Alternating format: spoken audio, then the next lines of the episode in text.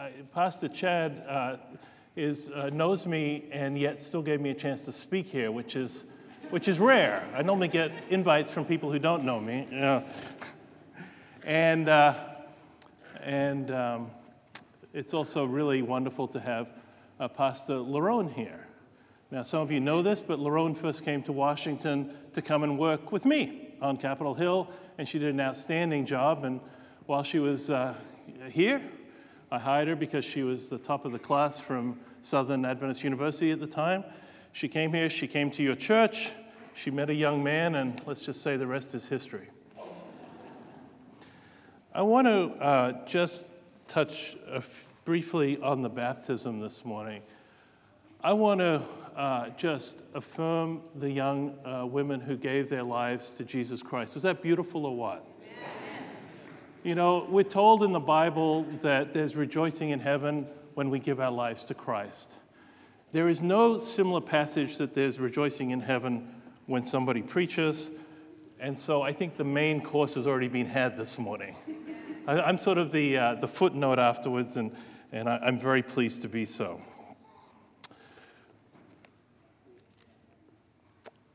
But I want to challenge uh, the young women who were baptized, but also all of us, because I don't know about you, but I have a lot of friends that I grew up with who grew up in the church who are no longer walking in a relationship with Jesus Christ. Maybe it was my friends. But there are very few of the kids that I was friends with in church who still go to church. And one of the things that I'm interested in, because I talk with a lot of, uh, I've stayed in contact with a lot of friends, is what is it that has become the stumbling block? And there's all different things. But one of the themes that I hear, not infrequently also uh, repeated in the media and sometimes on social media too, is this Jesus is okay. We can handle Jesus. But that God of the Old Testament, have you heard this? The God of the Old Testament, we cannot abide. So I've been thinking a little bit about it, and I've studied it a little bit, but I've come to a very disturbing conclusion. My conclusion is that the God of the Old Testament is easy. It's Jesus who's hard. Hear me out. Hear me out. You see, in the Old Testament, we're told give what percentage of our income? 10%. God says, I'm going to give you 100%. You give me back 10%. And if you do, I will increase you. That sounds like a good deal, doesn't it? You get 100%, you give back 10, and then he increases your. That sounds like a very reasonable deal. I can handle that deal. But then Jesus comes along, and the rich young ruler comes to him and says, What's, what's, what's, what's the equation? And Jesus said, I'm the easy one. Uh, the God of the Old Testament is 10%. I'll give you five.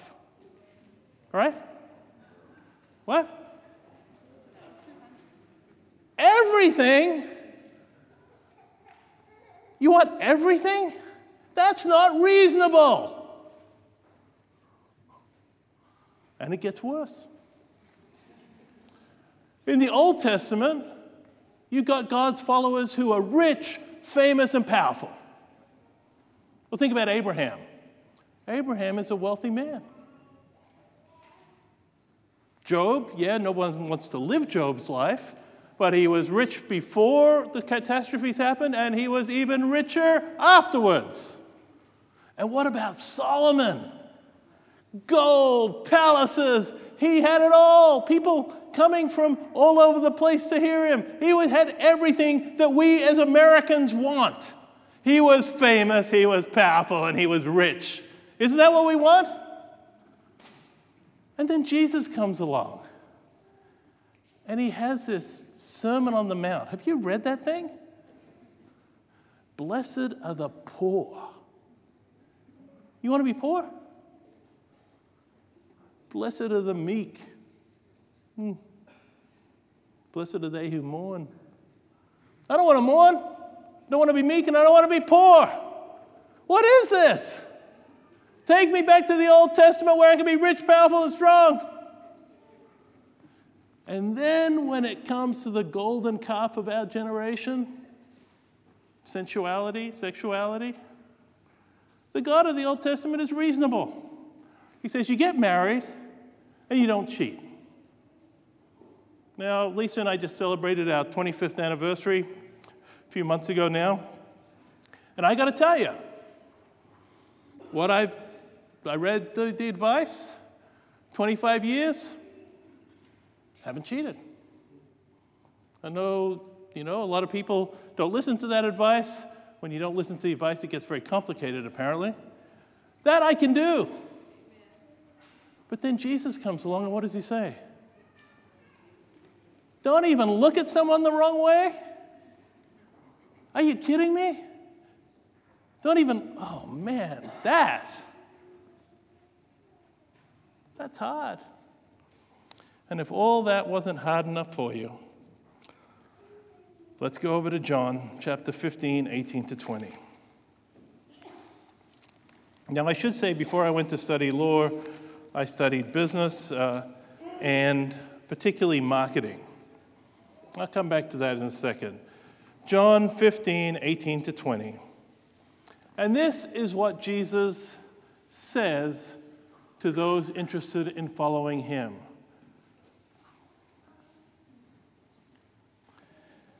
If the world hates you, you know that it hated me before it hated you.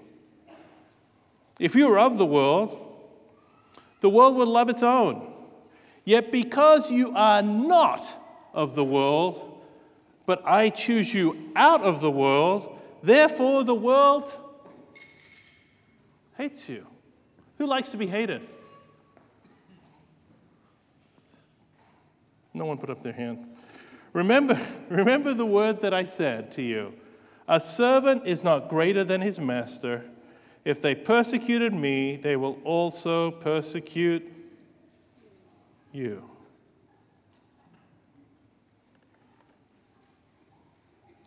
This is the worst advertising slogan in history. now, when I studied marketing, they always said, accentuate the positive. You know, if you see a sign, a, a big poster for Coca Cola, you never see someone with rotted teeth, do you? You never see someone with diabetes sort of feeling a bit bad. No, it's always this beautiful person with a great million dollar smile. Now, Jesus comes along and says, Hey, if you follow me, folks, I got a deal for you. You know how they treated me? That's how they're going to treat you. Now, for most of us, we hear these words and we think, yeah, yeah, yeah, yeah. But that's not our life. And that's true. For the vast majority of us, for the vast majority of our lives, we have never really experienced anything close to persecution. But recently, things have started to get a little bit hotter, even in the United States. And as things have gotten hotter, I've noticed that there's three different op- ways that we can react to those. There's increased hostility in the press. The media often mocks Christians. It's very hard to find a positive, a positive reference to Christianity. And particularly Bible believing Christians are mocked. And there are three ways that we can react to that. The first way to react is to say Christianity was once a pretty good deal. You People, people sort of saw it as a good housekeeping seal of approval. You say, I'm a Christian, doesn't matter, I'm a Presbyterian, Adventist, whatever it is, an ist and that or the other. Uh, but, you know, I'm a Christian. And in fact, there was a stigma to being anything but a Christian. But that's changed, and it's changing at a pretty rapid pace. Maybe now's the time that the deal has changed. It's time to opt out. It's time to get out of this. It's not an irrational response. A second way to respond to the increased uh, disrespect and hostility to Christianity within our society is to say, look, we've got Christianity, it's got some things people like, some things people don't like. Why don't we do this? Put our fingers in the wind, move over to where the wind is blowing, and say, we're going to rethink all these doctrines that people don't like and we'll just reimagine what Christianity is. I suggest to you that's actually the worst response that we could have. It's better to leave and be honest than to stay and be dishonest. Then the third option is to read the words of Jesus Christ and say, I'm in this. I know what I'm doing. I know who I'm following. I know he said it wasn't going to be easy. It's getting to be uh, not even uneasy, uncomfortable, but I'm going to stay with it no matter what, and I'm going to see it through. Recently, I, I uh, drafted a document. It was a submission to the Senate of uh, Australia. Uh, the church in Australia asked me to do it, and the reason they asked for a submission was because in Australia they're thinking about redefining marriage, something that we've already done via the Supreme Court here in the United States.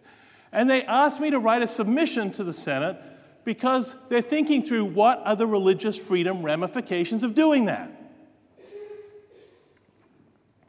So I got busy researching what has happened in uh, the legislatures and also the law courts uh, here in the United States, also in Canada. Some of you have been following this issue and you know. You know about individuals who've been fired because they had the audacity to state that they believe in the Christian view of marriage. Some of you have seen that we've even had entities stripped of their state tax exempt status because they had the audacity to state that they believe in the Christian view of marriage.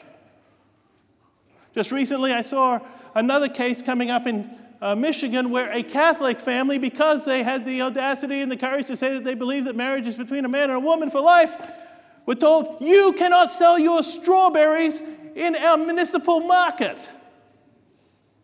The temperature is getting warmer. It's becoming uncomfortable to be a Christian. But if what's happening in the United States is tough, and getting tougher. What's happening overseas is absolutely catastrophic. I should say before I get off the subject of the United States, one of the speakers at this uh, Liberty uh, Summit that we've had, that uh, Melissa and Dwayne Leslie and, and the rest of the team organized, they did an absolutely outstanding job, is uh, Dr. Tom Farr. Dr. Tom Farr was at the US State Department as the head of the Office of International Religious Freedom, a really outstanding person. And one of the things that Dr. Tom Farr said during his presentation really stuck with me. He said, If we lose religious freedom in the United States, where do we go to find it? Where do we go to find it? I used to work for the US government. I traveled around the world. I traveled, to Africa, I went to Asia, I went to Europe. Every place I went, the message was the same. America has problems. We've got a lot of problems in the United States. We're not hiding from that. We're an honest country. But the one thing that we've gotten right is religious freedom. Now, I've just finished this, this submission to the government of Australia where I say this whatever you do, don't follow the American example. It's a complete turnaround, friends. It's a shocking turnaround, at least for me. Something that I never expected. Not like that. But what's happening here is nothing compared to what's happening overseas, particularly uh, in uh, the Middle East. Some of you saw the the, the, the terrible attack on the uh, Coptic Christian community in Egypt. Uh, that uh, uh, the Copts are under siege in their own country. In Iraq, it's the same thing. Uh, we're seeing terrible carnage. In much of the Middle East, uh, we're seeing horrendous crimes committed. Uh, against Christians, targeted because they are Christians. In fact, the Pew, Char- uh, the Pew uh, Research Center put out a report recently that surveyed the entire world. And what they found is about 74% of people living today live under uh, religious hostility, under conditions of religious hostility. Why? Because some of the largest countries in the world have very poor religious freedom uh, conditions. Uh, when I was working at the General Conference, I uh, had the opportunity to meet a number of people, and also when I worked for the US government, who were suffering religious persecution. I'll just tell you one story about one particular visit. It happened a few years ago when there was religious violence against Christian minorities in uh, the, the, Indian state of Odisha in, uh, uh, in India. And the message that we got was a very short message. It was a message about the pastor in this particular area. And the message read something like this uh, The uh, religious extremists chased our pastor down. He was old, he could not run fast. They caught him just outside of their church and they hacked him to death with machetes. We decided to travel over there to meet with our members to see, to see what we could do. Uh, the first stop was New Delhi, because that's where we flew in. I went saw folks at the US Embassy there. And while I was meeting with them, they said to me, James, when you're finished over there, please give us a report on how things are looking.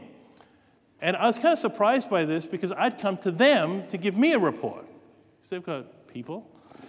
And I said, Well, why don't you give me a report and then I'll come back and I'll tell you what I see? They said, Well, our data isn't that great. I said, Why not? They said, Because we're not allowed to travel to the area where the violence happened.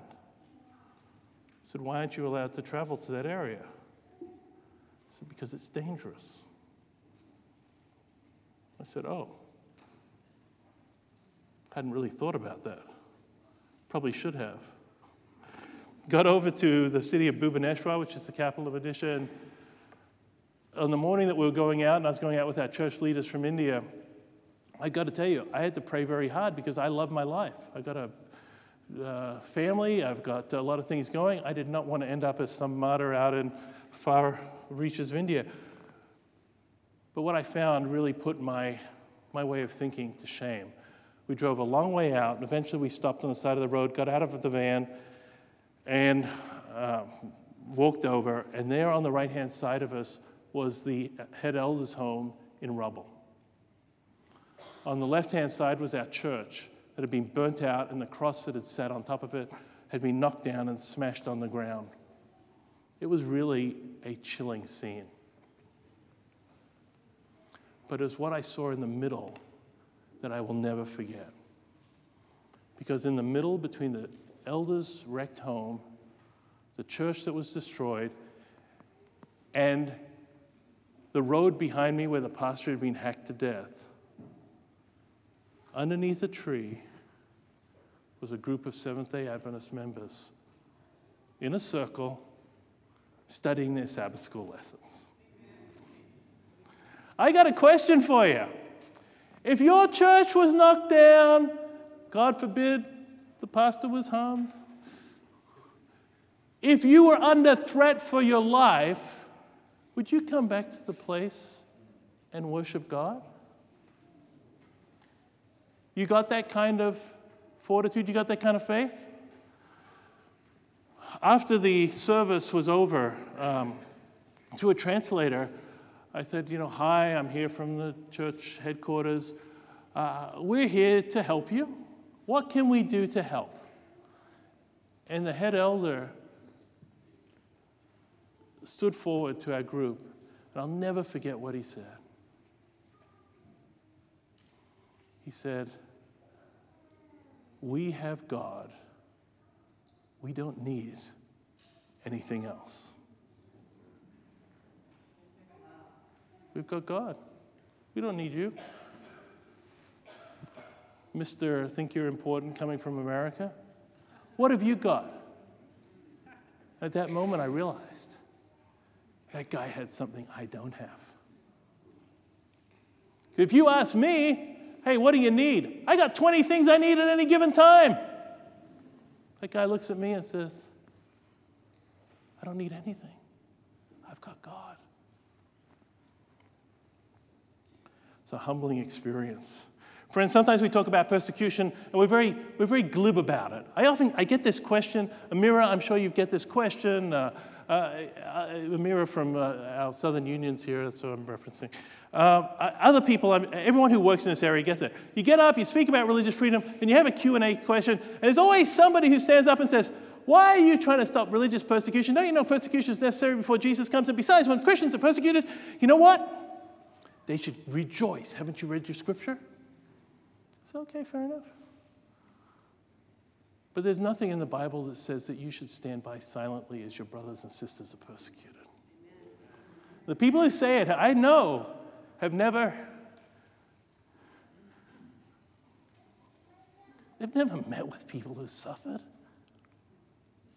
See people who, whose spouses have been killed? Do you think it's, a, think it's a little thing?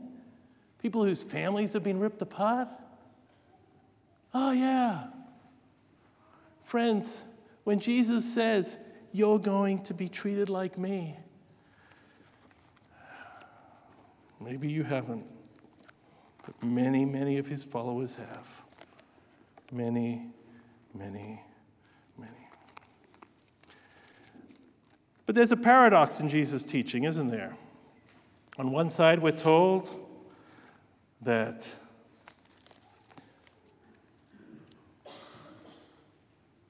all who follow him will be treated like him, be persecuted, be hated. And on the other side of it, we're told in Matthew 11 28 to 30. Matthew 11 28 to 30, he says this Take my yoke upon you and learn from me, for I'm gentle, I'm lowly in heart, and you will find rest for your souls. For my yoke is easy and my burden is light. Have you ever thought about how to square those two ideas?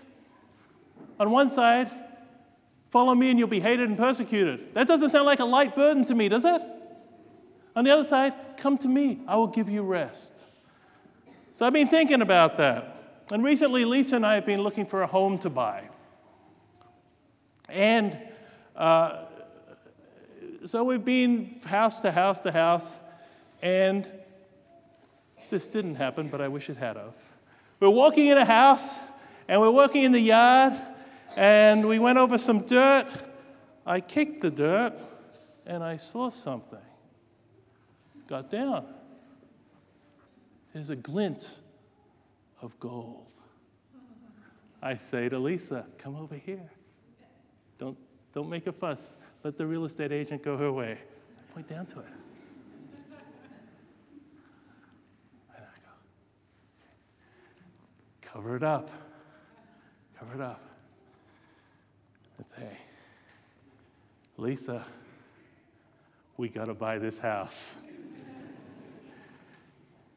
she says to me, James, it's out of our price range. And I think for a second and say, we're going to make it in our price range. We'll make it in our price range because I know it's because the gold. The biggest gold nugget ever found is in Australia, in my home state there. 286 kilograms. 286 kilograms times 2.2 to get to pounds, times 16 to get to ounces. Uh, gold is $1,276 an ounce today. You do the math. I'm there. And Lisa said, How are we going to get the money? Said, I don't know, but we'll do anything it takes. We go home. She says, How about the big screen TV? I go, Take the big screen TV. The Wizards never win anymore anyway, despite what Tony's doing. Take it. And the Redskins forget it. She says, What about your cricket bat?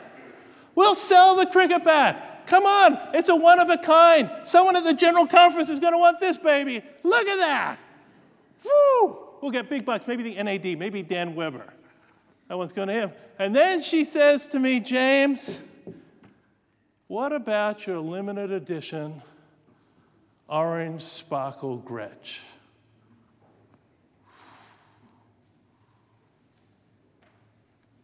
Take the orange sparkle Gretsch, get it up there, get it on eBay as fast as you can. This baby's out of here. Because I've found gold. And when you find gold, you don't care what you give up because it is the treasure you were searching for. Isn't that the way it is? Wouldn't you do it? just one piece of legal advice for you. I can't help it. If this happens to you, make sure you get the mineral rights when you buy the house. That's all. That's all. You'll thank me. Friends, when Jesus says, My burden is light, he is predicating that idea on this that you understand what you found. And when you found the pearl of great price, when you found the treasure in the ground that he talks about, everything that you have to give up with isn't something that you're giving up because you've got your eyes on what you have gained. We are heading into uncharted, dangerous waters in our world. I praise God for the women who gave their lives to Jesus Christ publicly today. I praise the Lord for each one of you who's here today. My appeal to you as I end is this get to know what you have found. Understand the value of what we have. And when you hit that rocky, terrible, tumultuous time ahead, you will know where you stand. But if you don't understand the value of what you have, you will not be able to stand. Be like the man who I met in India who said, We've got God. That's who I want to be like, don't you? Amen.